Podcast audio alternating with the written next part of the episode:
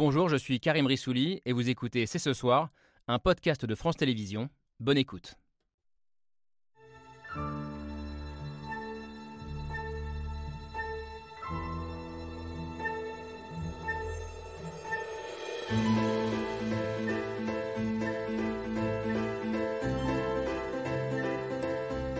Bonsoir à toutes et à tous, soyez les bienvenus en direct de Cannes pour un C'est ce soir exceptionnel à l'occasion de la 75e édition de ce qui est plus que jamais le plus grand festival de cinéma au monde dont France Télévisions est très fière d'être le partenaire avec le média brut. Il est 22h28 très précisément, nous sommes donc en direct et en public. Un immense merci à celles et ceux qui sont d'ailleurs avec nous ce soir sur ces bancs, il est tard.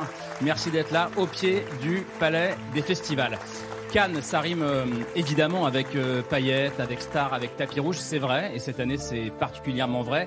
Mais Cannes, ce n'est pas que ça, loin de là, c'est aussi un festival très politique au sens noble du terme, et cette année 2022 en est l'éclatante illustration. Il y a eu beaucoup de choses, hein. Il y a eu le discours depuis Kiev du président ukrainien Volodymyr Zelensky, il y a eu les mots du président du jury Vincent Lindon qui déclare ouvert, je le cite, le temps des artistes et des cinéastes responsables. Il y a aussi la volonté du festival de ne pas se situer en dehors de la société, en dehors du fracas du monde, en mettant notamment à l'honneur des films ukrainiens et un dissident russe. Pour toutes ces raisons et pour beaucoup d'autres évidemment, C'est ce soir, il y avait pleinement sa place. Donc c'est ce soir en direct de Cannes, c'est parti.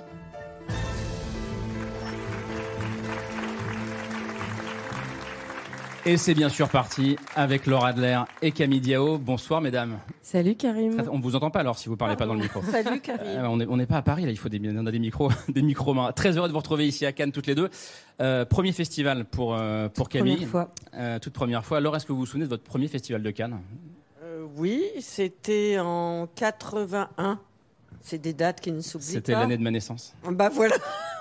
En 1981, bah voilà. Magnifique. En tout cas, on a la chance d'avoir avec vous, Laure, l'une des plus grandes spécialistes du cinéma. On a bien l'intention d'en profiter. Amoureuse, ouais, mais spécialiste aussi. Bon, on va voir ça. Bah, restez quand même avec nous. Si vous deviez qualifier l'une et l'autre ce festival 2022, pour l'instant, ça fait 4 jours. Vous diriez quoi, Laure, par exemple ? Qu'est-ce que vous ressentez pour le moment ? Je ressens un festival extrêmement vibrant, un festival engagé, dans le meilleur sens du terme, un festival politique, dans le sens que... Politique, là aussi, sens de la cité en grec, c'est-à-dire un festival où on parle des bruits du monde, des enjeux du monde, de l'avenir du monde. Un festival qui porte haut et fort la croyance dans les jeunes générations et où les premiers films ont leur place à l'intérieur de la section Un certain regard, mais aussi compétition officielle. Et puis je ressens aussi une ouverture du festival vers des publics différents que je ne ressentais pas autant les autres années, c'est-à-dire...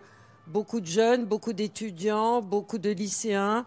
Et on a l'impression que Cannes réussit à être au centre d'un dispositif presque pédagogique et de transmission de mémoire. Ouais. Et on le verra aussi ce soir sur le plateau, avec des cinéastes qui viennent présenter des films. Et je l'ai vu à de nombreuses reprises devant des publics qui n'ont pas la carte de presse, qui sont des festivaliers et qui viennent véritablement pour... apprendre des choses en voyant des films. Et je peux vous dire que Laure a vu beaucoup de films, c'est une staccanoviste. Hein. Là, vous sortez de séance d'ailleurs, je crois, Laure. Oui, tout de suite. À l'instant. Ouais. Camille, premier festival, premières impressions. Premier festival, je découvre tout, c'est un tourbillon. Depuis que je suis arrivée, ça n'arrête pas une seule seconde, ça enchaîne. Et je rejoins vraiment Laure. J'ai été très étonnée effectivement de la mixité des publics. Il y a aussi bien les gens du cinéma que des journalistes, que des cinéphiles qui ont réussi à avoir leur accréditation. Il y a des gens qui sont très habillés, d'autres qui sont en jean et basket, j'aime bien cette mixité. Alors il est 22h31, je le répète, on est en direct et on rappelle que Cannes c'est aussi une compétition et même plusieurs compétitions, 21 films en lice pour la Palme d'Or. Le film qui est projeté en ce moment juste à côté d'ici dans le Palais des Festivals, c'est Frères et Sœurs d'Arnaud Desplechin avec Marion Cotillard et Melvil Poupaud, premier film français en compétition officielle cette année. L'équipe du film a évidemment C'est la tradition, monter les marches. Ça, c'était il y a quelques minutes, il y a une petite demi-heure. On voit l'équipe du film, on voit Marion Cotillard, Patrick Timsit, Melvil Poupaud, là, qui est un peu coupé, mais qui était là. Melvil Poupaud, qui est aussi à l'affiche d'un autre film qui s'appelle Un beau matin, avec Léa Seydoux, film qui est dans l'une des sélections parallèles, La quinzaine des réalisateurs. Film de Mia Hansen-Løve, avec aussi Nicole Garcia et Pascal Grégory. Et tous les trois seront avec nous tout à l'heure. C'est, je crois, Laure, l'un des films coup de cœur pour vous jusqu'à maintenant. Ce festival 2022, on l'a dit, il est très politique. Plusieurs films interrogent aussi en profondeur, et Laure l'a déjà dit aussi, la mémoire. Notamment deux films projetés cette semaine. Tirailleurs, sur les tirailleurs sénégalais, avec Omar Sy, produit par Omar Sy. Omar Sy que Camille, tu as rencontré hier après-midi. Et puis Les Harkis de Philippe Faucon, qui raconte l'histoire de ces hommes qui ont choisi la France pendant la guerre d'Algérie. Philippe Faucon, grand habitué du festival, sera lui aussi avec nous tout à l'heure. Et puis l'Ukraine, donc, au cœur de ce 75e festival. Le festival s'est positionné, et c'est assez rare pour le dire, en programmant plusieurs films ukrainien, en invitant ici un dissident russe. On en parlera avec un grand réalisateur français, Régis Wargnier, dont le film Est-Ouest, qui a été tourné en Ukraine, est projeté sur une plage de Cannes en ce moment, à quelques centaines de mètres d'ici. Et il résonne évidemment plus que jamais avec l'actualité. Voilà un programme extrêmement riche, mais on a le temps, restez avec nous. Et pour ouvrir cette émission, qui de mieux qu'un président, le président du Festival de Cannes, mesdames et messieurs, Pierre Lescure. Bonsoir Pierre. Bonsoir. Merci d'être là. C'est un plaisir de vous recevoir. Bonsoir Karim. Installez-vous, je vous en prie, Monsieur le Président. Président du Festival de Cannes depuis 2014. Ouais. Et pour la dernière fois cette année, puisque vous avez décidé de passer la main. Comme c'est le dernier, est-ce que vous le vivez différemment des autres ? Franchement non, parce que j'ai changé souvent de trucs dans ma vie, donc ma vie est déjà longue. Donc comme ça, c'est une décision qui avait été prise avec le ministère de la Culture et les autorités de l'État, de réduire mon mandat à 2 années au lieu de 3 et de céder la place à une femme, Iris Knobloch, qui prendra ma succession à partir du 1er juillet. C'était pris depuis février 2020. Ouais. Donc je le vis comme vous deux, comme vous trois. Je le vis pleinement et forcément assez bouleversé et heureux de tout ce qui se passe. Ce qu'il faut préciser quand même, c'est que ce festival 2022, il fait suite après un festival annulé en 2020. Ouais. Il fait suite à un festival, j'essaie de parler français ce soir. Mais Thierry avait fait un truc extra, Thierry Frémaux. Oui, il avait labellisé une quarantaine de films qui depuis sont allés pour les uns sur des plateformes, pour d'autres sortis en salle. D'autres sortiront encore, sont encore sorti il y a 15 jours. C'est vrai, mais il n'y avait pas du coup la même dimension à ce festival. On est d'accord. 2021 non plus, c'était un festival qui avait eu lieu début juillet.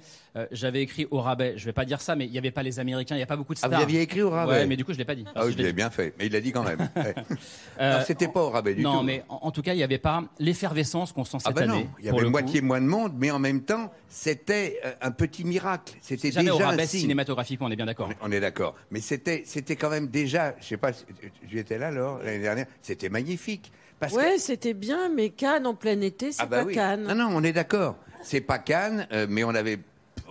Une semaine avant, on n'aurait pas pu le faire. Une semaine après, on nous aurait demandé de ne pas le faire. Non, c'est vrai. Ça a été un petit miracle. On s'est dit, tiens, on approche de la fin du tunnel. On est encore un peu dedans. On y est, là, dans la fin du tunnel. En tout cas, on espère que ça va durer, évidemment.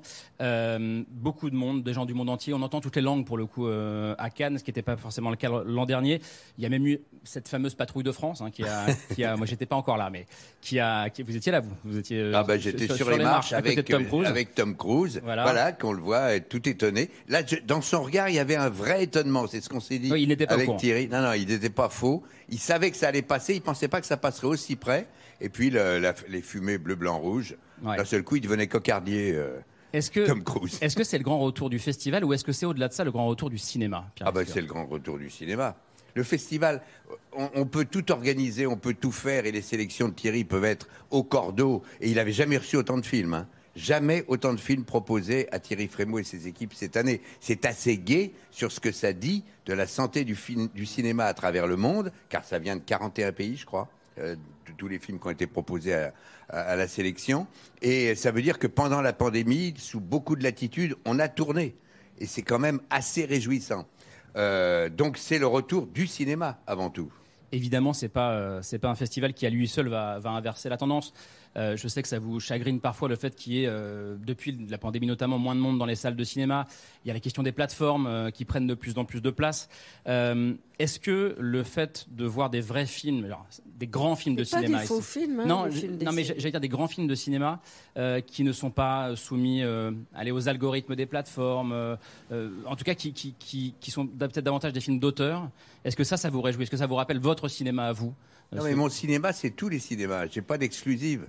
Il y a des cinémas où je vais être, si j'ose dire, en émotion, à personnalité déployée ou à humeur déployée. Puis il y a des films où je vais être plus torturé, où je vais être plus attrapé, alpagué, embrassé. Il y a tous les cinémas. C'est pour ça que le cinéma est unique. C'est à chaque fois un acte unique. Mais donc heureusement, il ne se répète jamais. Ce qu'on voit ici, ce sont des films. Il y a de plus en plus d'auteurs qui signent des films sur les plateformes. Et pour la première fois, je crois, dans l'histoire du Festival de Cannes, on a vécu un événement bouleversant il y a 2 jours. C'était la série qui va être diffusée sur Arte à la rentrée prochaine et qui est diffusée sur la RAI très vite, là, la chaîne italienne. C'est le film de Marco Bellocchio qui s'appelle Ernesto Notte et qui est vraiment un événement cinématographique, politique, intellectuel, scénaristique et qui va bouleverser les Français. Je suis à 100% d'accord. Voilà encore un autre film politique incroyable. Quand on est à Cannes, on a parfois tendance à penser que tout le monde est à Cannes parce que Cannes est un peu notre centre du cinéma et du monde en ce moment, mais tout le monde n'est pas là. Heureusement, pour comprendre ce qui se joue ici depuis 4 jours maintenant, il y a la semaine cannoise et elle est signée évidemment Pierre Michel. 75e édition, 24 marches, 2 km de tapis rouge, comédie et tragédie. Cannes, c'est l'ascenseur émotionnel. Mais calmez-vous, monsieur, ça va bien se passer. Vous êtes super excité. Je le dirais pas comme ça. J'ai très peur, je suis très tendu. Mardi, c'était la cérémonie et de la gravité pour commencer. Pouvons-nous faire autre chose qu'utiliser le cinéma, cette arme d'émotion massive pour réveiller les consciences et bousculer les indifférences ? Il est comédien et c'est le président du jury. Il était comédien, il est maintenant président d'un pays héroïque et martyr. À Cannes, on veut croire au happy end, au cinéma et dans la vraie vie. Ne désespérez pas. La haine finira par disparaître. Et le dictateur mourra. Alors, on a continué avec coupé et de la légèreté. Michel Hazanavicius, Romain Duris, Bérénice Bejo et JP Zadi égale film de zombies. Ça aussi, mais pour une autre raison, on applaudit. C'est vraiment une bonne soirée. Et on devrait venir plus souvent. Mercredi, grand écran, mais surtout grand écart. Il n'est pas venu en avion, mais en hélico. Top Gun 2 et 30 ans après son dernier Cannes, Tom Cruise était de retour. Photocall, tapis rouge.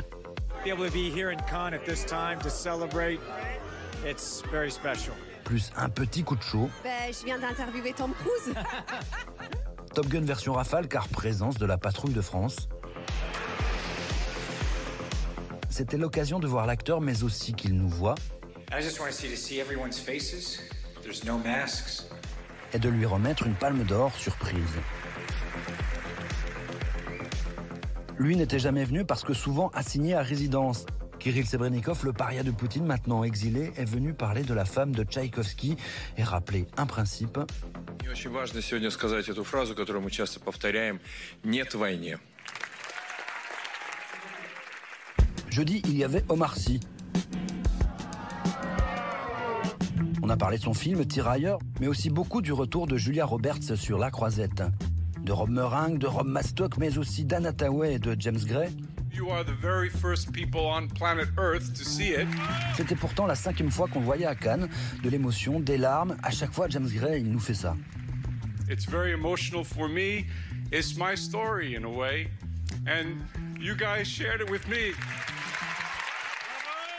Des muscles, du sourire et des dents d'argent. Elles étaient là aujourd'hui, vendredi, avec la réalisatrice Lola Kivoron et l'équipe de Rodéo. Le réalisateur polonais Jérémy Skolimowski était là, mais pas là à la fois.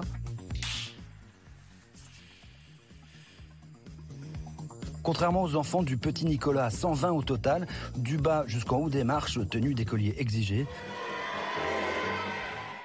L'enfance du 7e art. Pierre Lescure, cette semaine cannoise de Pierre Michel. Elle résume bien ce que vous vivez depuis 4 jours. Elle résume très bien et elle dit justement la palette, quand vous disiez le cinéma, mon cinéma, non, tous les cinémas, vous avez tout. En 4 jours, il y a déjà eu une explosion et une palette que je trouve somptueuse parce qu'à chaque fois, il y a un vrai talent.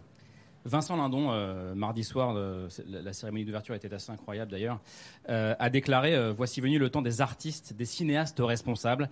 La maîtresse de cérémonie, Virginie Efira, a posé cette question « Est-ce que le cinéma peut changer le monde ?» Et puis elle y a répondu dans la foulée en disant « Non, le cinéma ne change pas le monde, mais il bouleverse notre perception de celui-ci, notre perception du monde ». Est-ce que vous êtes d'accord avec elle ? Évidemment, puisque c'est l'histoire du cinéma.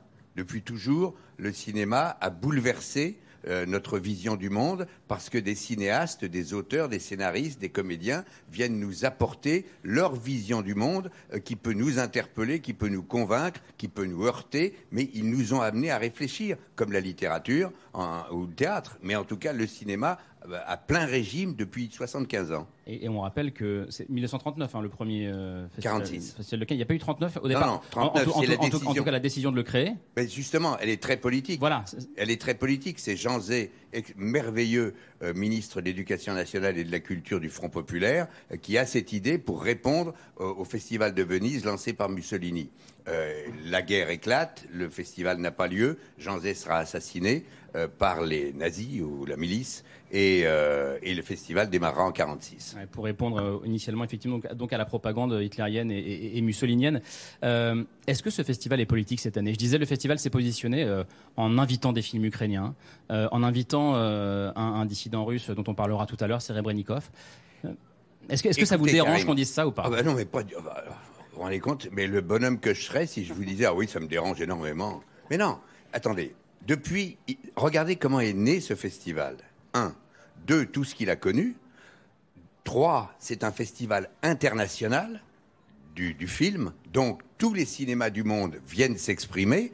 Et dans le monde entier, il est impossible qu'il n'y ait pas des films qui viennent, qui nous interpellent sur le monde. Là-dessus, il faut voir ce qu'on vit en ce moment. La moindre des choses, c'est que ce festival soit politique. Sinon, il ne serait pas cinématographique. On n'est pas un festival de genre, on est un festival international de tous les cinémas, donc de tous les pays. Alors, ouais. Mais je crois que le cinéma, c'est l'écho des bouleversements du monde, c'est l'écho intime de nous-mêmes. Et finalement, comme on vit dans un monde de plus en plus tourmenté, et que, comme vous l'avez rappelé, l'épidémie... a obligé les cinéastes à ne pas pouvoir terminer leurs films en temps et en heure. Le Festival de Cannes a eu aussi la chance objective d'avoir un grand choix de très nombreux films venus du monde entier qui frappaient à la porte pour nous dire leur vérité. Et ce qu'on voit depuis le début de ce festival, c'est effectivement le monde entier. Et on voit bien que le monde, il va pas très bien en ce moment. Donc, ce que nous proposent ces films, c'est une réflexion et une mise en perspective de ce que nous vivons. Parce que c'est aussi ça, le cinéma. C'est le décalage d'avec l'intensité du présent. Et moi, personnellement, depuis que je suis là au Festival de Cannes et que j'ai de la chance de voir ces films, je ressens ça terriblement. Une prise de conscience de la réalité du monde. Et vous vous rendez compte, si on prend un film qui, apparemment, est le moins politique de tous... Comme ça, quand on lit juste le pitch dans le journal. Vous prenez le film de James Gray. Magnifique. Oh, mais c'est politique. Il traite de son enfance. Il est dans le Queens. Il est dans un quartier avec sa famille. Oui. Non, je le disais, pour ceux qui ne l'ont pas vu, qui ne savent pas de quoi on parle, ça s'appelle Armageddon Time. Absolument. Voilà. Et il raconte donc son enfance au milieu d'une famille juive, new-yorkaise, immigrée. James Gray lui-même vient d'Ukraine. Sa famille est originaire d'Odessa. Ils sont arrivés aux États-Unis. En tant que juifs, ils ont eu des tas de problèmes vis-à-vis de pas mal de communautés et en particulier de la bourgeoisie républicaine. Ils sont dans le Queens.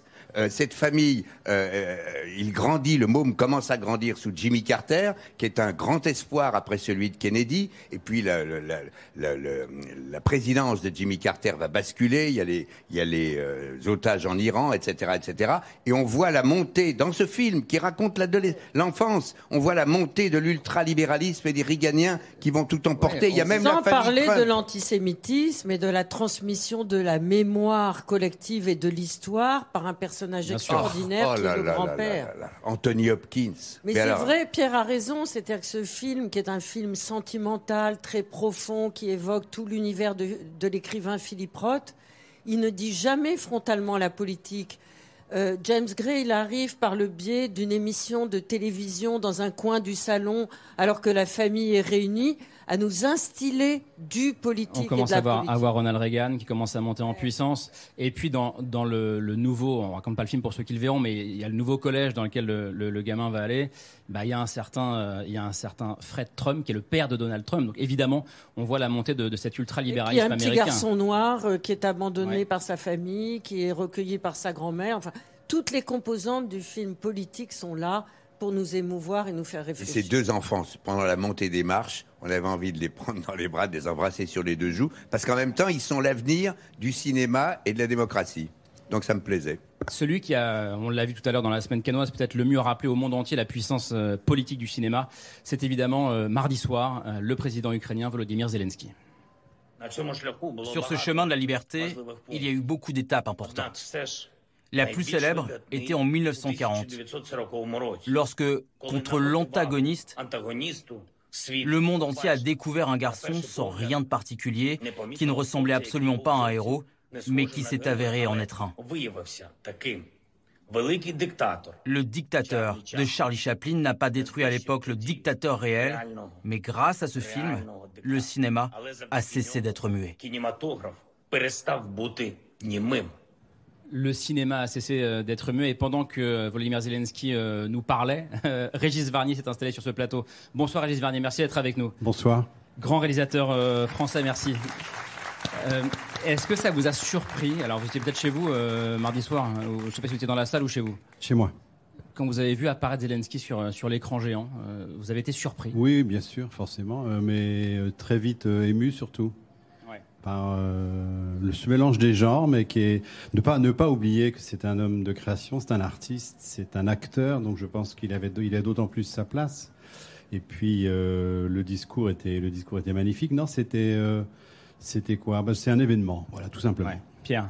Moi, je voudrais dire que ce qui m'a bouleversé et ce qui, pour moi, était un message politique d'une force dingue, au-delà de sa situation de président chef de guerre dans un pays meurtri et attaqué, c'est qu'il n'a parlé que culture et de la force de la culture pour la politique et la force politique de la culture. C'est ce qu'il nous a dit pendant 10 minutes. Il y a combien de chefs d'État qui parlent de culture comme ça ? Bah lui, c'est le premier à le savoir. C'est aussi un homme de cinéma qui a joué un rôle très politique. C'est la première fois qu'un chef d'État comme ça s'invite, Pierre, de mémoire ou pas ? Oui, parce que de mémoire, aucun président de la République n'est jamais venu à Cannes, donc n'a jamais délivré de message politique ou cinématographique en venant à Cannes. Des premiers ministres non plus à ma connaissance. Il y a eu les événements de 68 et des prises de position. Mais c'est la première fois qu'un chef d'État, et dans quelle situation ?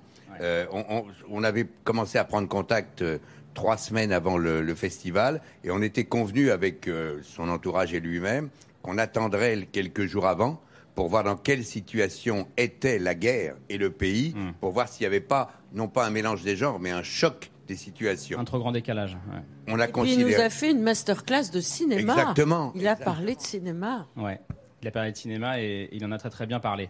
Régis Wargnier, vous êtes à Cannes ce soir, c'est pas en compétition officielle, hein, mais non, c'est trop tard. Parce que l'un de vos classiques, Est-Ouest, est diffusé d'ailleurs en ce moment, pendant qu'on se parle, à quelques centaines de mètres d'ici, en séance spéciale sur la plage de Cannes. C'est d'ailleurs quelque chose d'assez incroyable d'être diffusé ici sur la plage, sur cet immense écran géant. Est-Ouest, donc avec Sandrine Bonner, Catherine Deneuve, avec le grand acteur russe Oleg Menchikov. Également, alors pour ceux qui ne s'en souviennent pas ou qui ne l'ont pas vu, ça raconte une histoire vraie. Hein. Est-Ouest, c'est l'histoire de ces Russes qui avaient fui leur pays au moment de l'arrivée des communistes au pouvoir en 1917 et que Staline a invité à revenir en URSS au lendemain de la Seconde Guerre mondiale. Le film se déroule en grande partie en Ukraine. Enfin, oui, et surtout on l'a tourné là-bas. Entre l'Ukraine et la Bulgarie, voilà, ça se passe à Kiev. Le bateau au début, il arrive dans le port d'Odessa. Odessa, ouais. Voilà, Kiev, Odessa, revoir Est-Ouest, je l'ai fait avant de venir au festival, avec les yeux d'aujourd'hui, en sachant ce qui se passe en Ukraine, ça change tout. J'allais dire, c'est presque même plus... C'est plus le même film, en fait. On le regarde différemment, en tout cas, on n'a plus les mêmes lunettes. Oui, il y a plein de choses à dire. Et d'ailleurs, je me demande si aujourd'hui le film pourrait être projeté en Russie.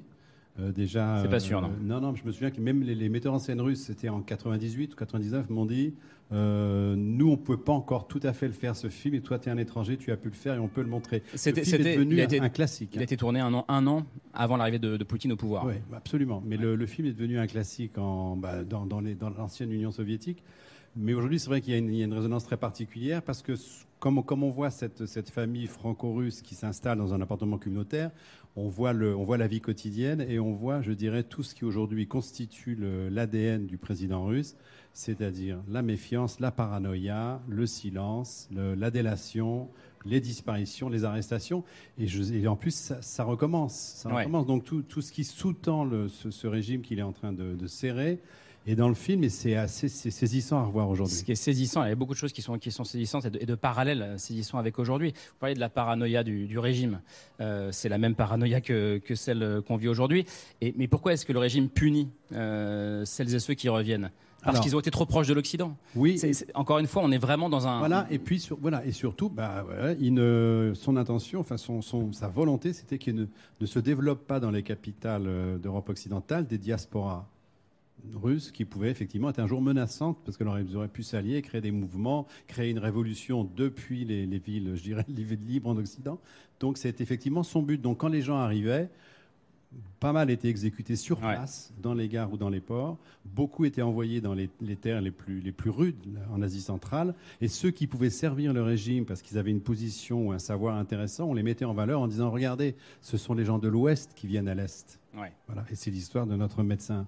Et le médecin qui est donc le personnage principal qui lui du coup revient et va pour essayer de sauver sa famille s'arranger entre guillemets avec le régime soviétique. On sent aussi évidemment ça se passe en 46. Après 48-50. On sent l'obsession de la Seconde Guerre mondiale. Je parlais des parallèles avec aujourd'hui. Quand le bateau débarque à Odessa est craché dans les haut-parleurs du port d'Odessa un message officiel qui dit bienvenue sur la terre soviétique, sur le sol du pays vainqueur. Encore une fois, on est dans la rhétorique poutinienne qui parle de l'Allemagne nazie, un peu de la victoire sur l'Allemagne nazie en permanence. Et la grande guerre patriotique, comme il l'appelle. Hein. Mais c'est intéressant parce que je crois que c'est Poutine qui a dit cette phrase que j'essaie de retranscrire. Justement, il a dit « Celui qui ne regrette pas l'URSS n'a pas de cœur. Celui qui voudrait qu'elle revienne n'a pas de tête. » C'est très intéressant parce qu'il y a quand même on sent une ambivalence, une ambiguïté, une balade entre les deux, mais c'est une phrase qu'on aurait dû lire et relire peut-être depuis quelques années. Ils sont troublants ces parallèles, Pierre, entre ce film de Régis Wargnier, ce qui se passe aujourd'hui.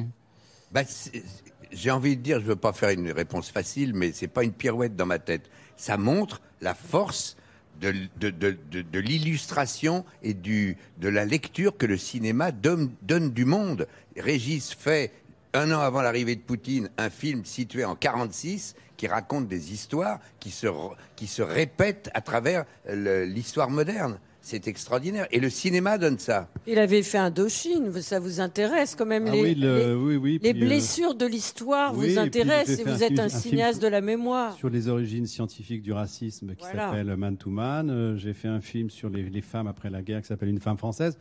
Mais il y a quelque chose, juste un petit mot sur Est-Ouest, qui est quelque chose que m'ont apporté les Russes, que je n'aurais jamais pu trouver moi. C'est cet homme, il comprend qu'il est tombé dans un piège du moment où il dit « ça y est, c'est foutu, on n'en sortira pas, je fais le serment en mon fort intérieur de sortir ma femme et mon fils de là, ça me coûtera ce que ça me coûtera, mais je ne peux pas leur dire que je vais faire ça, parce que si je leur dis, elle va en parler à quelqu'un, mon fils va en parler à l'école. » Donc il joue le jeu de la parade chic, et en son fort intérieur, il a cette lutte pour les sortir, il ne peut même pas le partager avec eux, et ça c'est une définition de la paranoïa absolue. Ce tournage, il vous a beaucoup marqué, je crois, Régis Wargnier. Il y avait des Russes, il y avait des Ukrainiens. Il y avait des Russes, il y avait des Ukrainiens, il y avait des Français, il y avait des Bulgares. Et bon, moi, ce qui m'a fasciné, c'est que je peux vous dire qu'on avait le plus grand acteur ukrainien parce qu'il était ravi de travailler avec nous, ça l'amusait beaucoup. Jamais je me suis dit, il est ukrainien, l'autre, il est russe. D'abord, ils sortaient tous du même moule. Ils sortaient de l'Union soviétique. Oui. Il y avait une forme d'égalité. Mais ce qu'il y a de très beau avec les acteurs et les techniciens aussi de tous les pays, c'est qu'ils ont un langage entre les acteurs. Ils ont un feeling, une communication. Et très vite, au-delà de leurs origines, les acteurs, ils sont une famille et peu importe d'où ils viennent. Est-ce que c'est vrai que depuis le début de la guerre, le 24 février, vous avez, avec certains de l'équipe du film, reconnecté Oui. D'abord, moi j'ai reconnecté, mais surtout j'ai reçu, moi, alors ça, c'était très alarmant parce que j'ai reçu des nouvelles. Vous savez de qui ? J'ai reçu des nouvelles pas tellement de mes acteurs ou figurants, parce qu'on a travaillé avec l'armée, nous, avec les chœurs de l'armée. Et les jeunes nageurs de l'équipe nationale, j'ai eu des nouvelles de leurs enfants qui ont eu mon mail et qui me disaient « Je suis le fils d'un tel, je suis la fille d'un tel, qu'est-ce que vous pouvez faire ?» Et puis à un moment, malheureusement, les communications sont interrompues, je ne sais pas où ils sont. J'ai eu des enfants de journalistes. Et donc, qui étaient donc des Russes, des Ukrainiens, des Ukrainiens.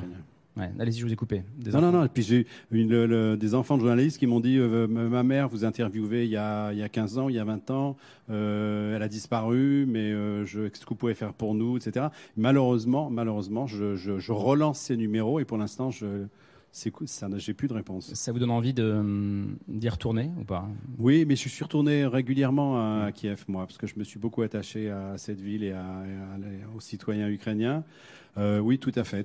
Et franchement, si j'avais eu, je ne sais pas si c'est une question de courage ou de disponibilité, mais je regrette de ne pas avoir pris mon sac à dos, de ne pas avoir été à la Pologne, Lviv, et puis voilà, j'aurais dû le faire. La guerre en Ukraine, elle s'est invitée dans le festival à tel point que les réalisateurs russes les délégations ont été interdites entre guillemets ici à Cannes cette année, sauf un, Kirill Serebrennikov, qui est un homme qui a payé cher ses critiques au régime du régime de Poutine, qui a pu finalement quitter le territoire russe pour s'exiler à Berlin et qui est à Cannes et que tu as pu rencontrer Camille hier. Oui, tout à fait. C'était hier. J'ai eu le plaisir et la chance de discuter avec lui dans l'un des salons du Palais des Festivals. Et j'avais envie de l'interroger sur un aspect de son film, La femme de Tchaïkovski, qui raconte donc l'histoire littéralement de la femme de Tchaïkovski. Un aspect de ce film qui m'a beaucoup frappé, c'est qu'il dépeint une société russe du 19e siècle qui est finalement très tournée vers l'Europe. Tchaïkovski, il appartient à la petite bourgeoisie. Dans ce milieu-là, tout le monde parle français ou allemand, en plus du russe. C'est même des langues qu'on utilise en société. On les entend dans le film. Tout ce monde-là aussi écoute des compositeurs de musique qui viennent de l'Ouest. Et ces ponts entre la Russie et les cultures de l'Occident, c'est précisément ce que Kirill Serebrennikov essayait de raconter. Tchaïkovski est un Russe européen. C'était très important pour lui. Il a joué ses compositions dans toutes les capitales européennes. Il s'est produit aux États-Unis. Il a fait l'ouverture du Carnegie Hall. Ça semble invraisemblable, mais c'est ça son histoire. Je voulais absolument dépeindre cet homme qui, pour les Russes, a construit des ponts entre la Russie et le reste du monde. En l'écoutant, on se rend bien compte qu'en creux, c'est un peu de lui-même que parle Kirill Serebrennikov à travers cette histoire de Tchaïkovski et cette société russe du 19e siècle presque disparue, parce qu'aujourd'hui, tout a changé. Le régime de Poutine se renferme sur lui-même, exalte toujours plus cette idée d'une identité, d'une civilisation russe qui est distincte de celle de l'Occident. Et Serebrennikov, évidemment, lui, il regrette que la Russie, son pays, soit en train de se refermer sur lui-même. Je pense que c'est une énorme erreur que de couper la Russie de la culture, de l'influence, des langues des autres pays. C'est comme si on se condamnait nous-mêmes à être assignés à résidence en disant « Non, je dois absolument me protéger, rester dans ma forteresse, car il y a des ennemis dehors ». C'est une folie. Et c'est extrêmement triste, aussi bien pour les générations futures que pour le monde de la culture. Alors, assigné à résidence, c'est pas une expression qu'il utilise au hasard, hein, puisqu'il a lui-même été assigné à résidence par la justice russe pendant de très longs mois, puis interdit de quitter le territoire national pendant plusieurs années. Cette interdiction, elle a été levée au mois de février, juste avant que la guerre en Ukraine soit déclenchée, ce qui lui a permis de quitter le pays, de s'exiler. Aujourd'hui, il vit à Berlin. Et si la justice russe s'en est pris à lui pour une affaire de détournement de fonds qui, a priori, est plutôt montée de toutes pièces, c'est parce qu'il dérange. Il dérange par son art qui est très subversif. Il dérange aussi par ses prises de position contre Vladimir Poutine et son régime. C'est donc pour cette raison que le Festival de Cannes a choisi de le recevoir cette année. Et je lui ai demandé s'il pensait que tous les artistes russes devaient, comme lui, prendre clairement position contre la guerre. Et vous allez voir, sa réponse, elle était assez nuancée. Je suis un privilégié. J'ai beaucoup de contrats pour des films, des productions théâtrales à l'étranger. C'est facile pour moi d'exprimer ouvertement ce que je ressens, ce que je pense. Pour la plupart de ceux qui vivent sous le regard du Big Brother, du régime russe, ce n'est pas aussi simple. Aujourd'hui, en Russie, rester silencieux, c'est important. Parce qu'ils vivent au milieu de gens qui disent « On veut la guerre, on veut tuer tout le monde ». C'est un cauchemar. Donc c'est leur droit de rester silencieux. Ce n'est pas parfait, mais c'est leur droit. Donc rester silencieux en Russie aujourd'hui, c'est aussi un acte de résistance. Ouais, Pierre Lescure, vous vouliez réagir pendant que vous entendiez Kirill. Je veux dire que Kirill a été sélectionné déjà 2 fois pendant qu'il était assigné à résidence. Et à chaque fois, il y avait, la salle se levait, faisait un message, mais il ne pouvait pas venir puisqu'il n'aurait pas pu rentrer si tant est qu'il ait pu sortir. Et là, c'est pas tellement qu'on l'a invité parce qu'il est dissident et maintenant à Berlin, mais c'est parce que le film est vachement bien. C'est d'abord un immense cinéaste, c'est vrai, et un immense metteur en scène. Immense metteur en scène de théâtre. On va découvrir cet été au Festival d'Avignon, puisqu'il va ouvrir le Festival d'Avignon dans la cour du Palais des Papes avec une courte nouvelle de Tchekhov qui s'intitule « Le Moine noir ». On a vu aussi au Festival d'Avignon 3 mises en scène magistrales de cet immense artiste. Mais moi, je voulais demander à Pierre ce qu'il pensait de cette petite polémique qui a commencé à naître pas plus tard qu'hier à propos des positions de cet artiste russe, Serebrennikov, et de l'attitude des Ukrainiens qui semblent extrêmement radicaux et qui disent non, on ne voit pas pourquoi un Russe est au festival. Eh ben, on est en désaccord total avec la position de ces Ukrainiens-là.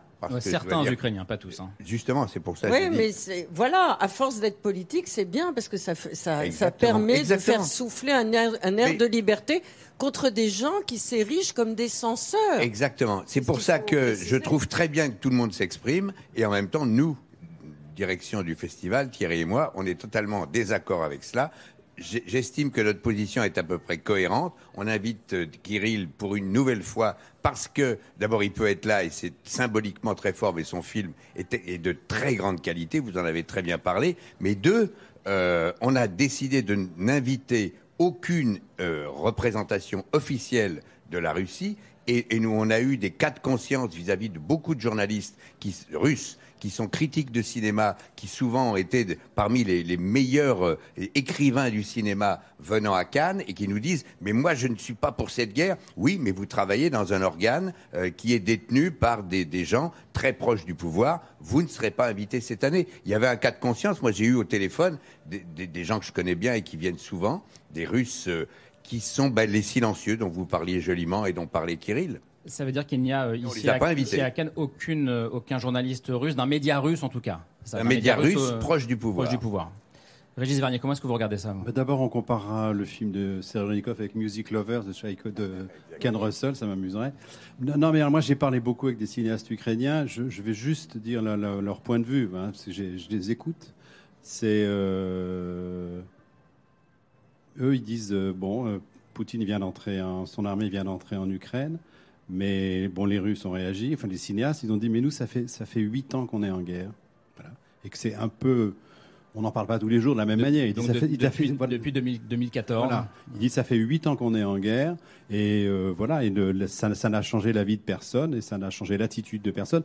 Mais moi, je comprends tout à fait qu'un cinéaste russe vive en Russie. Et puis, bon gré, mal gré, je vis, je travaille avec des gens qui ont de l'argent, qui sont affiliés à ceci, à cela. Mais je pense que tout le monde fait comme il peut. Mais c'est vrai qu'il y a des Ukrainiens un peu extrêmes qui disent « ça fait 8 ans qu'on est en guerre et personne n'a bougé ». Donc, non, mais moi, ce qui me terrifie, c'est ce fossé qui se creuse entre des gens qui avant étaient des partenaires et des gens proches. Alors, je dois dire que le Festival de Cannes s'est honoré de son ouverture vers les cinémas ukrainiens, et ce, depuis longtemps, avec cet immense cinéaste qui s'appelle Sergueï Lonitsa, qui, d'ailleurs, mardi, dans 3 jours, va avoir encore une de ses œuvres cinématographiques présentées et dont tous les films ont été présentés à Cannes au moment où on ne parlait pas encore assez de la guerre. Mais il faut revoir Donbass, d'ailleurs, de Absolument. Qui est un film où, là, on comprend que les gens... prenaient des bombes sur la gueule dans tous les sens. Ils ne savaient plus si c'était les Russes, les séparatistes, les miliciens pro-ukrainiens, les miliciens russes. Et ils ne savaient plus, ils vivaient juste sous un déluge de bombes dans l'incompréhension. Et c'est vrai, donc, je disais que cette guerre a commencé en 2014, il y a eu l'annexion de la Crimée, la guerre déjà dans le Donbass, et qui a eu plusieurs dizaines de milliers de morts depuis 2014, dont on ne parlait pas. Et nous, les premiers, pour le coup, mea culpa. Et autre événement aussi dans ce festival de Cannes, merci Pierre, c'est aussi un jeune cinéaste lituanien qui est retourné donc, en Ukraine, où il avait déjà tourné à Mariupol il y a quelques années. Mariupolis 2. Voilà, et qui a présenté ce film absolument bouleversant. Enfin, il ne l'a pas présenté parce qu'il est mort le 2 avril. Voilà. Il a été tué par les Russes alors qu'il était caméra au point. Mais son épouse et sa monteuse ont réussi à récupérer les rushs et à nous montrer ce qu'il a enregistré. Parce que la caméra et l'homme, quelquefois, ça peut être l'enregistrement de l'histoire immédiate, et c'est un film absolument bouleversant. Messieurs, on est bien avec vous, vous restez avec nous encore un peu. Ce festival 2022, il est aussi marqué par des films, je le disais en titre, et Laure le disait, qui interrogent l'histoire et la mémoire. Alors il y a Tirailleurs, film produit, joué par Omar Sy sur les tirailleurs sénégalais qui se sont battus aux côtés de la France pendant la Première Guerre mondiale. Omar Sy que tu as rencontré, Camille, et qu'on verra dans quelques minutes. Et puis il y a aussi notamment Les Harkis, film d'un grand habitué du Festival de Cannes, Philippe Faucon, qui nous rejoint sur le plateau de C'est ce soir. Philippe Faucon. Bonsoir Philippe Faucon, soyez le bienvenu, je vous en prie. Merci beaucoup d'être avec nous. Les Harkis, en sélection à la quinzaine des réalisateurs. Je disais un habitué du festival, première fois je crois en 1990 pour L'Amour, oui, qui avait été primé à l'époque dans une sélection qui n'existe plus d'ailleurs, donc ça fait très longtemps. Et puis plus récemment, évidemment, vous êtes l'auteur de Fatima en 2015, César du meilleur film cette année-là, Amine en 2018. Heureux d'être de retour ici à Cannes cette année. Mais oui. Dans ce festival si politique, on vient d'en parler. Dans ce festival si politique et dans une très belle sélection. À la quinzaine, qui a une histoire justement politique très belle. Vous interrogez en permanence, j'allais dire, l'identité, la mémoire, l'héritage, ça hante beaucoup de vos films. Évidemment, la question des Harkis était un thème qui était pour vous, que vous aviez déjà abordé il y a 15 ans dans Trahison. Pourquoi est-ce qu'il fallait absolument y revenir ? Vous n'aviez pas fini le travail, votre travail ? On pourrait aussi retourner la question. Pourquoi cette question a été absente du cinéma ? Donc moi j'ai eu un besoin d'y revenir parce que j'ai une histoire personnelle, familiale, qui est liée à cette histoire, à la guerre d'Algérie. Vous êtes né au Maroc en 1958, donc voilà. La guerre n'était pas terminée. À moins de 30 km de la frontière algérienne. Voilà, mais je suis né de parents qui ont été très marqués par cette guerre. Et donc, j'ai grandi avec les répercussions de ce qui avait été vécu par mes parents. On précise, Philippe Faucon, mère pied noir. Mère née en Algérie. Père militaire. Voilà, père militaire, mère née en Algérie, très attachée à ce pays, et qui a vécu et grandi dans ce pays, qui est allé à l'école dans ce pays avec des Algériens qui par la suite se sont retrouvés engagés en tant que harkis ou engagés dans le camp opposé dans les maquis indépendantistes. Donc effectivement une situation de compliqué, de déchirement. L'histoire des Harkis, c'est donc une histoire de trahison. Trahison des Harkis selon les indépendantistes algériens, et bien sûr, je dis bien sûr, mais en tout cas peut-être qu'on n'en parle pas assez, trahison de la France qui a abandonné les Harkis. C'est ce que vont comprendre progressivement vos personnages pendant toute la deuxième partie du film. On regarde un extrait. Explique-moi sans mentir ce que l'armée va faire de nous. T'as deux choix, tu peux signer un contrat d'engagement et intégrer une unité régulière. Dans ce cas, tu seras rapatrié en France lors du retrait de ton unité, mais tout seul. Mais ma femme ? Non, c'est pas possible ça. Mais tu pourras l'avoir plus tard quand tu reviendras. Si ma femme et ma famille ne viennent pas, je refuse. Dans ce cas, tu seras démobilisé et tu pourras rentrer chez toi en toute sécurité avec une prime de démobilisation. Ça, c'est une balle pour la France, mon lieutenant. Ça, c'est encore une balle pour la France. Garde ton argent, mon lieutenant. Voilà, cette trahison de la France. Vous parlez-vous de mensonge d'État, hein, Philippe Faucon, de la part de la France, vis-à-vis de ces harkis? Oui, on peut considérer qu'il y a eu un mensonge, oui. Si on fait le relevé des déclarations qui ont été faites au plus haut niveau de l'État, entre 1958 et 1962, effectivement, il y a des choses qui ont été dites qui ont trompé. Ce qui est intéressant, pardon Camille, avec ce film, Philippe Faucon, c'est qu'il n'y a pas de gentil ou de méchant dans votre film. C'est un film sur les harkis et on ne sent pas de jugement de votre part. Alors, pour ce qui est de l'armée française, évidemment, on sent un jugement de l'institution de l'armée, mais il y a un personnage dans ce film, un lieutenant qui est... lieutenant ? Il est lieutenant ? Oui, un lieutenant. Qui lui va tout faire pour rester aux côtés de ces hommes qui se sont battus avec lui. Et puis, du côté des harkis, on sent les multiples raisons pour lesquelles ces hommes se sont engagés pour la France. Il y a ceux qui croyaient à l'Algérie française pour des raisons quasi politiques et historiques. Il y a ceux qui avaient tout simplement... besoin d'argent, parce qu'ils étaient payés quand ils s'engageaient dans l'armée. Il y a ceux aussi qui voulaient se venger du FLN, qui avait tué certains des leurs. Cette absence de jugement, j'imagine qu'elle était fondamentale pour vous. Et question un peu subsidiaire, ce mot « harki », il est souvent, pour une partie de la population, un mot péjoratif. Est-ce qu'il y a une volonté chez vous de réhabiliter ce... Alors, moi, je dirais pas qu'il n'y a pas de jugement dans le film, ou qu'il y a une absence de jugement. Je dirais plutôt qu'il y a une tentative de restitution des choses et des situations dans leur complexité, dans quelque chose qui n'est pas simple. Effectivement, le mot de harki, c'est un traître mot auquel est attaché, en effet... quelque chose de très lourd aujourd'hui. C'est du point de vue algérien, effectivement, ce sont des traîtres. Peut-être que dans les années qui ont suivi la guerre, le fait que ce soit des traîtres, ça a aussi arrangé le pays qui les a utilisés, parce que si c'était des traîtres, effectivement, c'était des gens qu'on pouvait oublier, qu'on pouvait reléguer dans un coin. L'histoire officielle algérienne ou... le sens de l'histoire pardon, je vous en prie. Juste ce que je voudrais dire, c'est que pour celles et ceux qui ne connaissent pas cette histoire, les harkis qui ont réussi à quitter l'Algérie après 62 se sont d'abord retrouvés dans des camps. Il y a eu des camps qui étaient des tentes, des bidonvilles.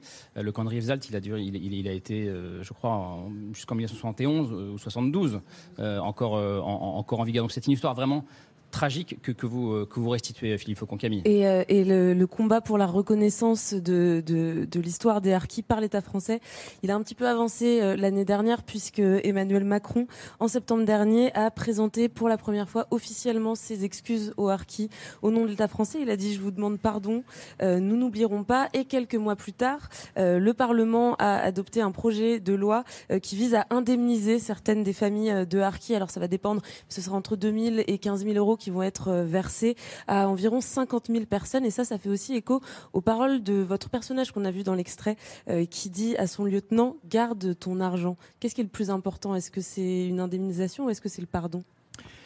Je pense que ce qui est très important aujourd'hui pour les descendants de harkis, c'est que cette histoire soit prise en compte par l'histoire de France, qu'elle fasse partie de l'histoire de France, qu'on reconnaisse qu'elle fait partie de l'histoire de France et qu'elle ne soit plus occultée. Je crois que c'est la chose la plus nécessaire et la plus importante. Et hier, le film a été présenté à la Quinzaine, et il y a une chose qui a été très, très forte pour moi, c'est qu'il y avait une présence de gens qui sont des descendants de harkis parce qu'il y a une communauté qui est proche d'ici. Et ces gens étaient présents sur trois générations. C'est-à-dire, il y avait des qui étaient tous des descendants, des enfants ou des petits-enfants de Harkis. Mais c'est-à-dire, il y avait des gens de mon âge à peu près, d'une soixantaine d'années, et il y avait des adolescents de une quinzaine d'années. Et c'est la première fois que je vois à la projection d'un de mes films projeté dans le palais qui accueille la quinzaine, des gens de cet âge-là.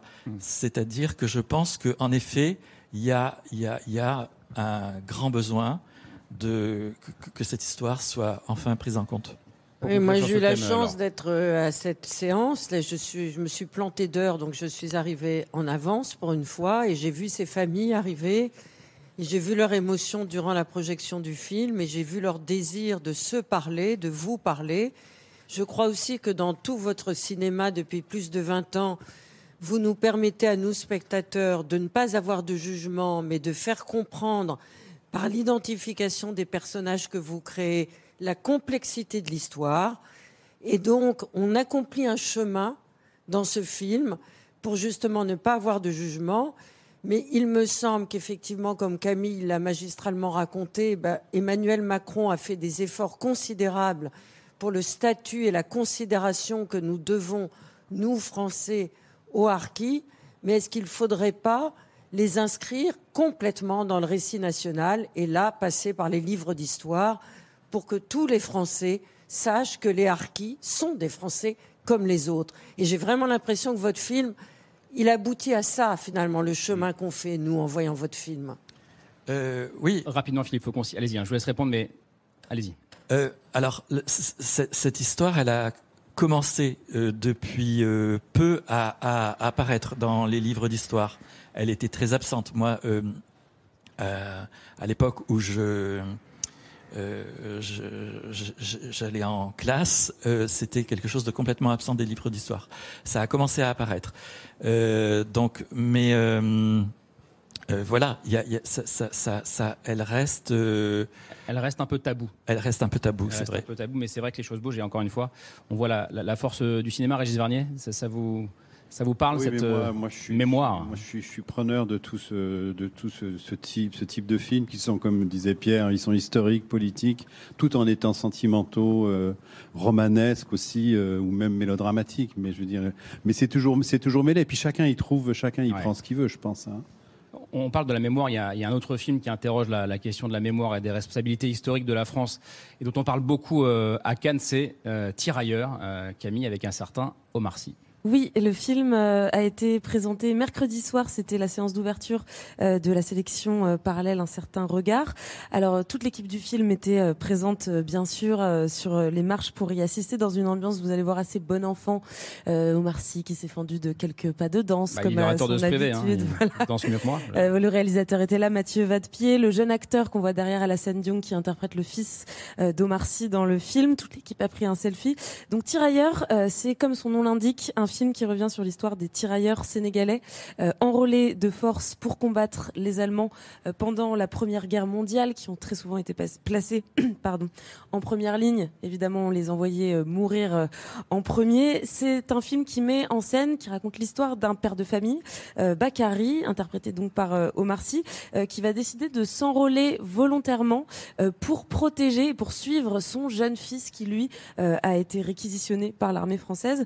Donc c'est à la fois un film qui rend hommage à ces combattants d'Afrique de l'Ouest, un film qui montre depuis le cœur des tranchées l'absurdité et la violence de cette grande guerre, et puis c'est une histoire de filiation, une histoire d'un père et de son fils, et c'est un film important parce que c'est le tout premier film de fiction qui raconte l'histoire de ces tirailleurs d'Afrique de l'Ouest pendant la Première Guerre mondiale, histoire qui est encore très peu racontée en France, très peu enseignée, exactement comme celle des Harkis, et c'est le premier film qui le fait de leur point de vue à eux. Et je voudrais qu'on voit une scène très forte du film. Bakary et son fils viennent tout juste d'arriver en France, ils arrivent à l'arrière du front et en un regard, brutalement, ils vont réaliser ce qui les attend.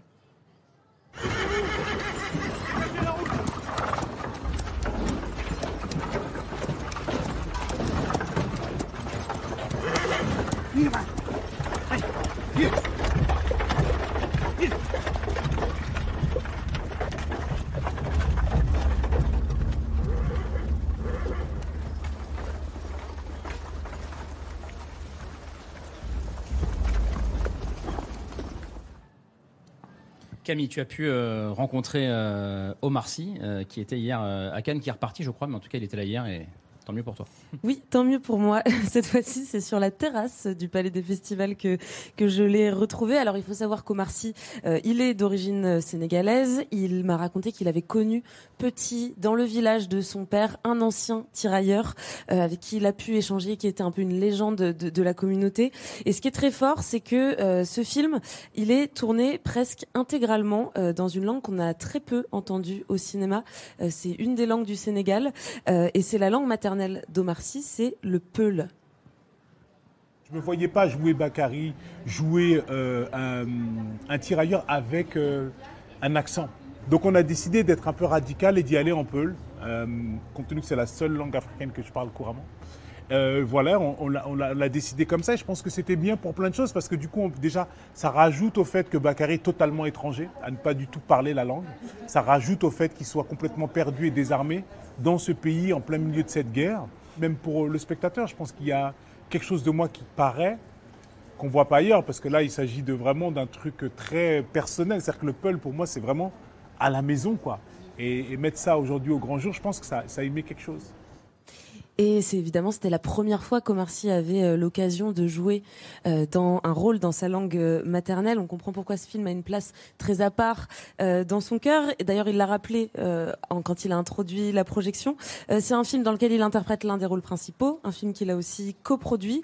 Et dans ce processus de production, il a tenu à en faire une entreprise franco-sénégalaise, aussi bien française que sénégalaise, parce que ça, c'est aussi un enjeu de mémoire. C'est tout ce que je suis, en fait, ces histoires de tirailleurs. C'est vraiment le pont entre le Sénégal et la France, c'est cette histoire commune qui fait que moi, je me retrouve là, en fait. On n'a pas les mêmes mémoires, mais on a la même histoire. Et donc, ce n'est pas parce qu'on n'a pas entendu parler d'une histoire qu'elle n'existe pas. C'est-à-dire que notre histoire, notre mémoire s'additionne à celle des autres. Elle ne l'annule pas ou elle ne la contredit pas, finalement. Là, mon mot favori en ce moment, c'est l'addition. L'addition. Je pense qu'on est dans une époque où on veut soustraire, annuler, confronter, comparer. En fait, il faut additionner, compléter. Et là, le parallèle est assez évident avec un autre film qui avait beaucoup fait parler lors de son passage à Cannes, c'était en 2006. C'est Indigène de Rachid Bouchareb qui revenait sur le rôle d'autres tirailleurs, les tirailleurs algériens. Cette fois-ci, on était plutôt en 1945 à la Libération, donc Seconde Guerre mondiale. C'est la même recette en fait parce que c'est un film grand public, un scénario efficace, un film de spectacle et ça, c'est le meilleur moyen finalement pour que ce film voyage, pour qu'il soit vu, pour marquer les esprits et asseoir en même temps un message politique. Elle est intéressante cette phrase d'Omar Sy. On a tous la même histoire, mais on n'a pas la même mémoire. Et en plus, il faut additionner des... Et l'addition. Moi, l'addition, c'est dans son propos, je trouve que dans tous les débats de société qu'on a en ce moment, c'est l'un des mots clés si on veut sortir d'un certain nombre de contradictions, de blocages.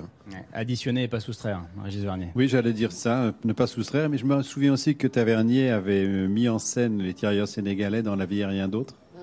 Le film qu'il avait fait avec Noiret et Sabine Azéma sur la recherche des corps disparus. Il y avait un long épisode avec les tirailleurs sénégalais. Et je me souviens que sur Indigène, je crois que les 4 comédiens avaient partagé l'interprétation. Prix commun à Cannes, ouais. Exceptionnel ouais. De 4 comédiens. Ouais. Et Indigène, Camille, ouais. On se demande souvent si le cinéma peut changer les choses. Bah, c'était le cas avec Indigène. Indigène, c'est un... Mais oui. Allez-y. Mais oui, parce que justement, à propos de ce film, Indigène... un petit peu après qu'il soit sorti, moi j'ai accompagné le mien, la trahison dans les classes et j'ai beaucoup entendu dire par les profs qu'il y avait un avant et un après ce film en ce qui concerne les livres d'histoire. C'est-à-dire qu'effectivement, après le film, il y a tout d'un coup une place un peu plus importante qui a été faite aux tirailleurs algériens à propos de cette histoire. Ouais. Et autre conséquence du film Indigène, alors la légende raconte que Bernadette Chirac l'a vu, qu'elle a été très émue et qu'elle a convaincu son mari Jacques de revaloriser les pensions des anciens combattants d'Afrique de l'Ouest qui ont été donc revalorisés le jour même de la sortie du film, revalorisés au même niveau que finalement que les pensions des anciens combattants qui eux venaient de métropole. Donc ça, c'est bien la preuve que le cinéma peut impacter le monde réel et on souhaite évidemment le même destin à Tirailleurs. Et que personne ne dise que le cinéma ne peut pas changer les choses, parfois. Merci beaucoup Philippe Faucon d'être venu nous voir ce soir. Les Harkis, ce sera au cinéma au mois, le 12 octobre, je crois, de mémoire. Le film sort le 12 octobre. Le 12 octobre et on vous encourage évidemment à aller le voir. Régis Wargnier, je vais vous libérer vous aussi. Je conseille à tous ceux qui ne l'ont pas vu. Prisonnier. Non.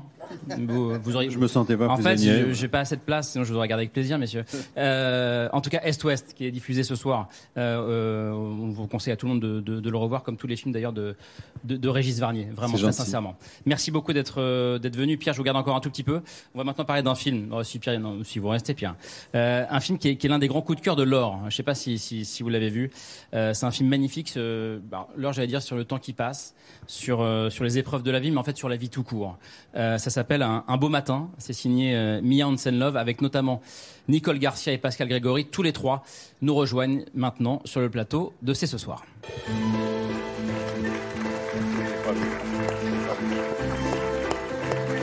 Mia Hansen-Løve, Nicole Garcia, Pascal Grégory, je vous en prie, venez. Installez-vous, soyez les bienvenus sur ce plateau. Mia Hansen-Løve, mettez-vous là, ce sera parfait. Bienvenue Pascal Grégory, bienvenue Nicole Garcia, je vous en prie, installez-vous. Un beau matin, quel magnifique film, qui vient d'être projeté, vous en sortez là d'ailleurs, hein, à la quinzaine des réalisateurs, c'est l'une des sélections parallèles. Ça s'est passé comment d'ailleurs ? C'est tout frais là ? Ça s'est bien passé, Nicole ? Très bien passé. Très bien. On compte en temps 2 minutes d'applaudissements, c'était absolument extraordinaire. Ouais, la palme de l'applaudissement. Pascal Grégory, je vous ai vu ce matin après la projection presse. Vous disiez que vous n'avez pas encore vu le film terminé. Oui, je l'ai vu là. Bon, il vous a plu, ça va. Mais je suis sous le choc encore. Hein. J'ai du mal à en parler, franchement. Pourquoi ? Mais parce que j'ai vu un film et or quand on se voit, nous acteurs dans un film, on ne voit pas le film, on se voit soi. Et là, non. Alors là, c'est fort. C'est un film. Vous avez compris ce que j'ai dit ou pas ? Ouais, c'est fort, c'est fort, c'est bouleversant, c'est vrai. C'est drôle aussi parfois, notamment avec votre personnage Nicole Garcia qui est très drôle, qui d'ailleurs commence à multiplier les actes de désobéissance civile et à enlever des portraits de Macron dans les mairies. C'est très émouvant, surtout Laure du début à la fin. Je ne trahis pas de secret. Laure a adoré ce film, Mia Hansen-Løve. Elle m'en parle depuis qu'elle l'a vu. Voilà. Oui, mais j'adore tous les films de Mia Hansen-Løve depuis qu'elle a commencé à faire du cinéma et malgré son jeune âge, elle a déjà tourné pas mal de films avec des thématiques obsessionnelles qui sont l'amour et la mort. C'est pas la première fois, Mia Hansen-Løve, que vous nous parlez de la mort de quelqu'un qui vous est très proche. Vous l'aviez fait il y a déjà quelques années. Et là, dans ce film, il me semble, parce que chacun peut le voir à sa manière, mais il y a 2 récits en parallèle. Il y a le récit d'un amour naissant et il y a le récit aussi, dans ce moment béni de l'amour, d'une tragédie familiale, puisque le père de l'héroïne qui tombe amoureuse est en train de vivre aussi la déréliction de son propre père, qui est atteint d'une maladie neuro-végétative absolument inéluctable. Lui qui était un père tellement adoré, tellement aimé, un père professeur, un père qui passait sa vie à essayer de comprendre le monde et qui tout d'un coup va perdre tout, y compris le langage. Mais il va garder dans les yeux de sa fille son existence. Et Nicole interprète magistralement l'ex-femme, un peu vengeresse et qui se dit « Oh là là, cet ex-mari, il va falloir se le taper, mais moi, j'ai pas envie de lui payer l'EHPAD. » Et puis au prix où sont les EHPAD maintenant. Et puis Pascal Grégory interprète de manière aussi bouleversante le personnage du père qui perd tous ses moyens. Avec aussi donc Léa Seydoux et Melvil Poupaud notamment. Mia Hansen-Løve, c'était une histoire intime pour vous que vous vouliez raconter parce que vous l'avez vécu. Quel a été le moteur de ce récit ? Je dirais qu'en tout cas, il y a pour moi deux types d'inspiration. Il y a des films que... Enfin, mes films se sont toujours plus ou moins imposés à moi, mais disons qu'il y a des films que j'ai vraiment voulu, désiré, et puis il y en a d'autres.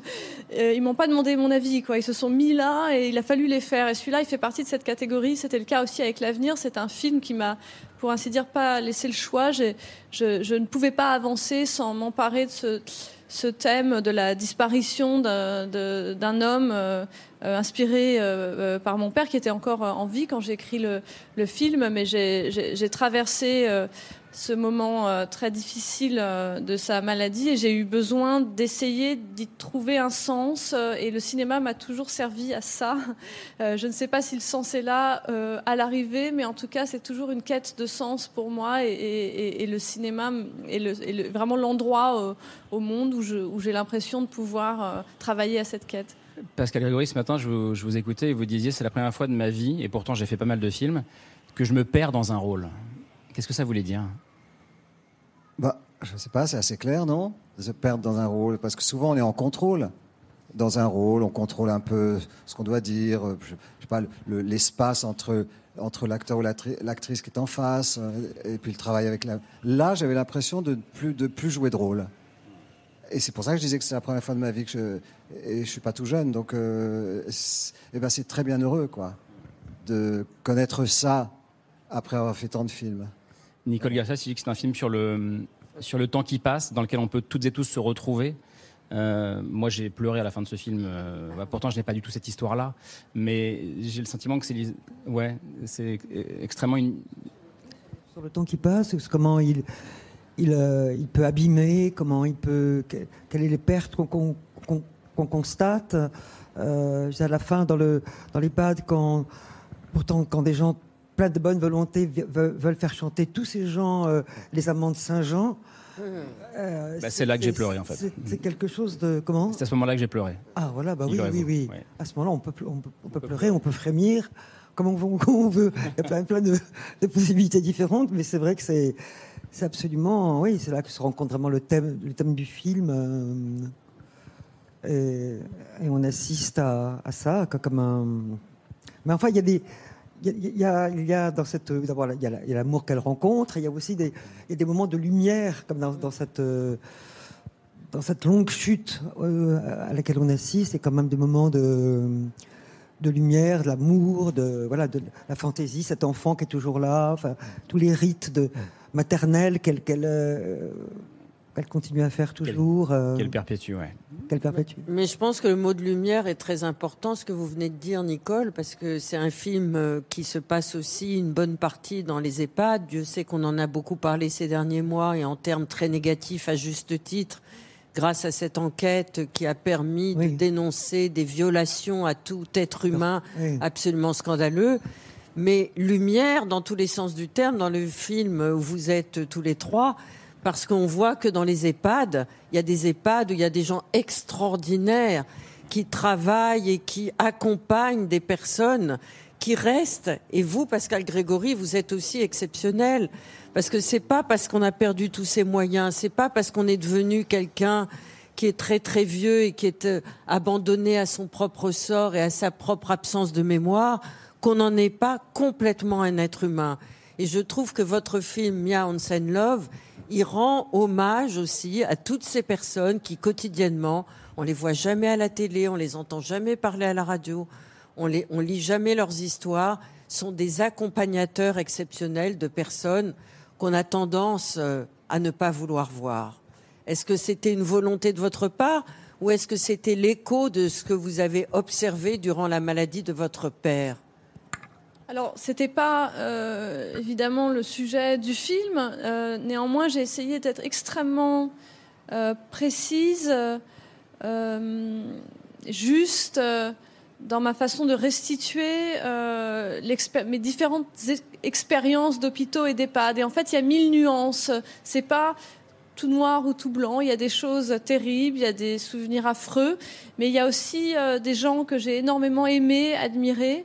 En tout cas, j'ai développé, lorsque j'ai traversé ça, des relations différentes avec chaque lieu.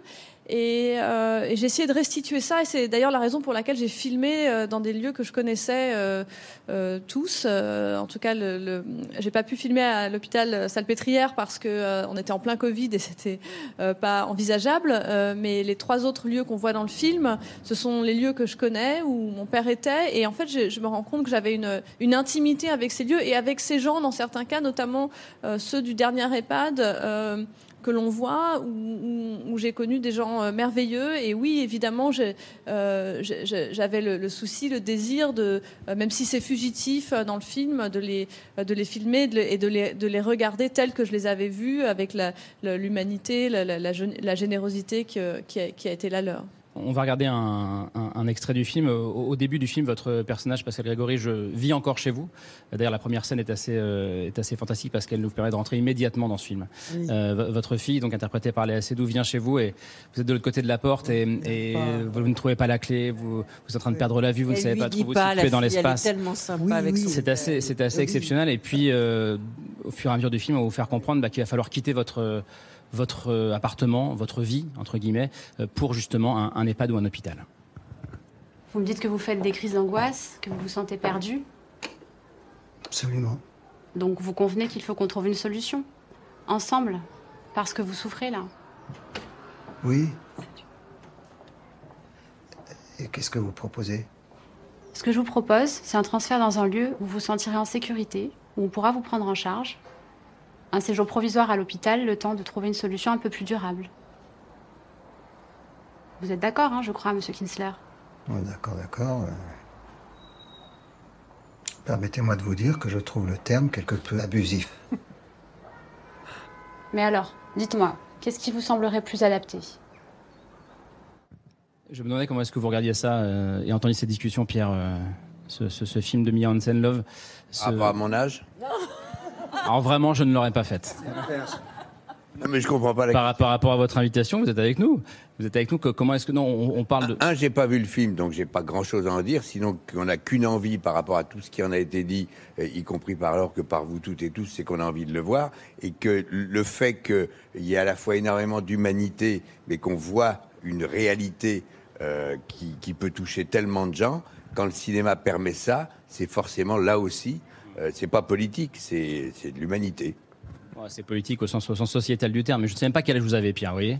Oui. Je vais avoir 77. Bah, vous le portez super bien. Je profite du fait que on va vers... Non, j'ai juste une autre question sur... Ce film parle au fond de la fin de vie, de la dépendance. Parle de l'amour aussi. Elle est assez doux et absolument magique. Mais c'est vraiment. On l'a jamais vu comme ça. C'était la suite de ma phrase, mais allez-y. C'est un vrai film d'amour. C'est un film d'amour. Oui, c'est vraiment. Un film de sexe. Et de sexe aussi. Parce que, ouais. Absolument. Le sexe, on n'est pas. Non, il n'y a pas de. Non, c'est un film où justement l'héroïne, mais vous le disiez, Mia Hansen-Løve, à la fois vit à la fois au même moment le drame et l'amour. Et ça, c'est quand on parlait d'un film sur la vie tout court, c'était ça. On a une réalisatrice avec nous, Mia Hansen-Løve, on a une deuxième réalisatrice avec nous, Nicole Garcia. Alors, même si. On n'est pas encore à la parité en compétition officielle, mon cher Pierre. Pour ce qui est du reste du festival, il y a de plus en plus de femmes réalisatrices à Cannes. Et il y a cette question qui revient régulièrement. Y a-t-il, je ne sais pas ce que Laurent pense d'ailleurs, un regard féminin quand on est derrière la caméra, ce qu'on appelle un female gaze. On en discute avec vous juste après ce mail de Pierre Michel.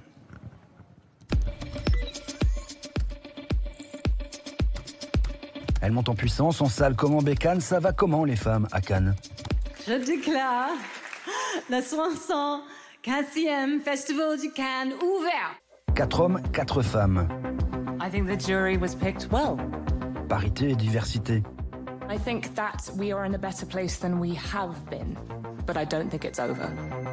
Dans le jury comme dans la sélection, 4 ans après la montée des 82 femmes sur les marches, un an après la Palme d'Or du Titane de Julia Ducournau, la deuxième pour une femme. J'ai l'impression de faire partie d'un mouvement en marche. Je suis la seconde, donc il y aura une troisième, une quatrième, une cinquième. Montée en puissance des femmes à Cannes. Seulement 5 films de réalisatrices sur 21 en compétition officielle, mais 9 sur 19 dans la sélection parallèle d'un certain regard. Le cinéma, c'est autour d'un regard. Valérie Bruni-Tedeschi, Claire Denis, Kelly Richards, qui reçoit cette année le Carrosse d'Or. Une marche de plus pour les femmes à Cannes. Devant la caméra et sous le regard de Léonore Serrail, ça donne l'histoire de Rose, une jeune Ivoirienne qui arrive en France et emménage avec ses deux fils en banlieue parisienne. Tu sais, dans la vie, là, il faut prendre quelqu'un qui aime tes enfants. Hein? Prends quelqu'un que toi-même tu aimes. C'est important. Dans Rodéo de Lola Kivoron, Julia, elle, intègre une bande de motards. T'as mes histoires. Après les bagnoles de Titane, les motos de Rodéo. Quand on dirait une Amazon bâtard, on dirait elle va niquer des mères. Libérée décorsetée dans Corsage, Marie Kreutzer revisite l'histoire d'une Sissi affranchie interprétée par Vicky Krieps.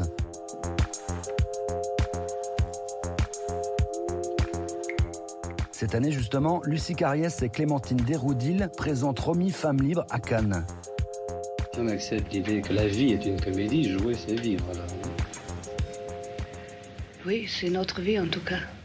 Celle qui aura essayé de faire oublier son rôle de Sissi toute sa vie. Vous n'arrivez pas de vous mettre devant une glace et puis de vous dire... Bah, non, je ne veux plus bien. Ça, ça m'emmerde. Je ne veux plus me regarder. Pas... Celle qui a rêvé que l'on pose sur elle un autre regard, peut-être celui d'une femme. Nicole Garcia, est-ce que, je disais le mot female gaze, regard féminin, est-ce qu'il y a une manière féminine de filmer, et notamment d'ailleurs de filmer les femmes, quand on est une femme? Et de filmer les hommes? Également. Donc oui, de manière... Moi j'ai l'impression que, en plus comme je suis actrice de mon état au début de ma carrière, la grande liberté que j'ai trouvée en devenant cinéaste, c'est justement de se détacher de tous ces emblèmes obligés de sa sexualité, de son sexe, je veux dire, de sexualité, n'importe quoi, de se détacher de son genre. Ça, et de pouvoir avoir, on en parle avec Mia, de l'empathie et donc pouvoir me... vis-à-vis de tous les personnages, hommes, femmes, vieillards, enfants, enfin de ne pas être limité par mon enveloppe physique. Et voilà. Donc c'est ça, c'est cette liberté-là que j'ai trouvée. Donc je vais pas dire maintenant que quand je regarde qu'il y a quelque chose voilà, on peut pas nous remettre dans quelque chose de féminin en disant le regard est féminin. Il y a des regards de cinéma, il y a des regards pas d'autres, mais non, je vais m'inscrire en faux là-dessus, mais peut-être que... Mais c'est-à-dire qu'il ne s'agit pas d'essentialiser ce que serait un regard féminin que toutes les femmes partageraient, mais peut-être, et je me tourne vers vous, Mia Hansen-Løve, peut-être qu'une femme peut sortir de ce qu'on appelle, en contraste, le male gaze, c'est-à-dire une forme de regard masculin, par exemple, sur le corps des femmes. Peut-être qu'on peut déjouer ces codes-là qu'on retrouve dans beaucoup de films. Bien sûr, et je crois que le féminin, enfin le terme féminin a un sens, mais la nuance que j'y apporterais, c'est que je pense que les femmes n'ont pas le monopole du féminin, et c'est ça qui est beau, et c'est ça qui est bien, c'est-à-dire que je crois au féminin et au masculin, bien que j'aurais du mal à le définir en quelques termes très réducteurs. Je crois aussi dans le fait que les cinéastes, quels qu'ils soient, se réduisent pas évidemment à ça, mais je crois aussi dans le fait qu'il y a des hommes qui font des films extrêmement féminins et puis il y a des femmes qui font des films très masculins. Moi, je crois être une femme qui fait des films féminins, par exemple, mais il y a d'autres cinéastes qui sont des femmes qui font des films qui sont attirés par une forme de virilité. Enfin, je veux dire, c'est... Donc, je crois à l'existence du féminin et du masculin comme étant une des nombreuses caractéristiques ou dimensions des films, mais je crois que cette chose-là est répartie pas forcément de façon qui correspond au sexe réel des cinéastes. Oui, pour continuer l'argumentation de Mia, je trouve qu'il y a quelque chose qui a basculé il y a quelques années. On en a eu... l'ardente et magnifique démonstration avec le dernier film de Jane Campion, c'est que, à force, les hommes, le cinéma, c'est quand même un art du regard. Et la plupart du temps, dans l'histoire du cinéma, ce sont des hommes qui ont regardé des femmes et qui ont filmé des femmes. Mais là, je trouve qu'on assiste, et d'ailleurs au cours de ce festival de Cannes aussi, avec le film notamment de Lola Kivoron, mais Jane Campion, avec son dernier film... Elle a pris sa caméra comme si c'était un homme et elle s'est emparée des fesses, du sexe, du corps, des hommes, de la sexualité qui peut circuler, du désir qui peut circuler entre les hommes. Et c'est une femme qui l'a fait. Et je trouve qu'il y a une célébration aussi de l'érotisme masculin par la caméra d'une femme. Et je pense que quand on est cinéaste, on n'a plus de sexe. Mais que les femmes soient capables, avec leur caméra, de filmer maintenant le corps des hommes, comme les hommes nous ont tellement filmé depuis qu'on a 70 ans, eh bien, ça ne fait que commencer, à mon avis. On s'approche de... Oui, Nicole ? C'était très juste. Mais que si vous ne parlez pas dans le micro, je ne vous entends pas, c'est pour ça. Oui, c'est très juste. On approche de la fin de l'émission. Monsieur le Président, ça fait 4 jours. On a l'impression que ça fait déjà... C'est bizarre que ça m'appelle Monsieur le Président. Ouais. On se fout de ma gueule. Si on se projette sur les prochains jours, deuxième semaine du Festival de Cannes, enfin la première n'est même pas terminée hein, d'ailleurs, à quoi est-ce qu'il faut s'attendre ? Je rêverais qu'on s'attende à quelque chose d'aussi divers, d'aussi profond et d'aussi attirant et réjouissant que ce qui s'est passé depuis 4 jours. Ouais. C'est vrai, oui. C'est une très belle conclusion. Un beau matin, vraiment, on le répète, on le conseille à toutes celles et ceux qui nous regardent. Alors, il sort quand au cinéma ? Le 5 octobre, je crois. Le 5 octobre, vraiment, on vous le redira, Laure, on le redira, mais vous pourrez y courir de notre part à ce moment-là. Merci beaucoup d'être venu, Nicole Garcia, Mia Hansen-Løve, Pascal Grégory. Merci Pierre Lescure. Merci Karim. Je pense que vous ne deviez pas rester aussi longtemps normalement. Hein. Mais j'étais bien. Je vous ai fait rater un dîner ou pas ? Non. Merci d'être resté, vraiment. Laure et Camille, merci à vous. C'est ce soir, revient lundi à Paris, mais on sera de retour à Cannes vendredi prochain, ici même sur ce plateau autour de 22h30. On fera le bilan de tout le festival à ce moment-là. Merci à toutes les équipes qui ont permis ce direct. Je précise que la couverture du festival continue sur les antennes de France Télévisions et sur les antennes de Brut. Et je vous remercie toutes et tous qui nous avez regardés pour votre fidélité. Merci à vous.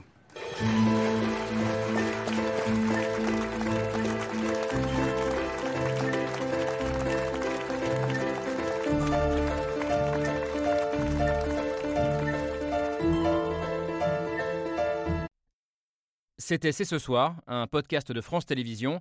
S'il vous a plu, n'hésitez pas à vous abonner. Vous pouvez également retrouver les replays de l'émission en vidéo sur France.tv.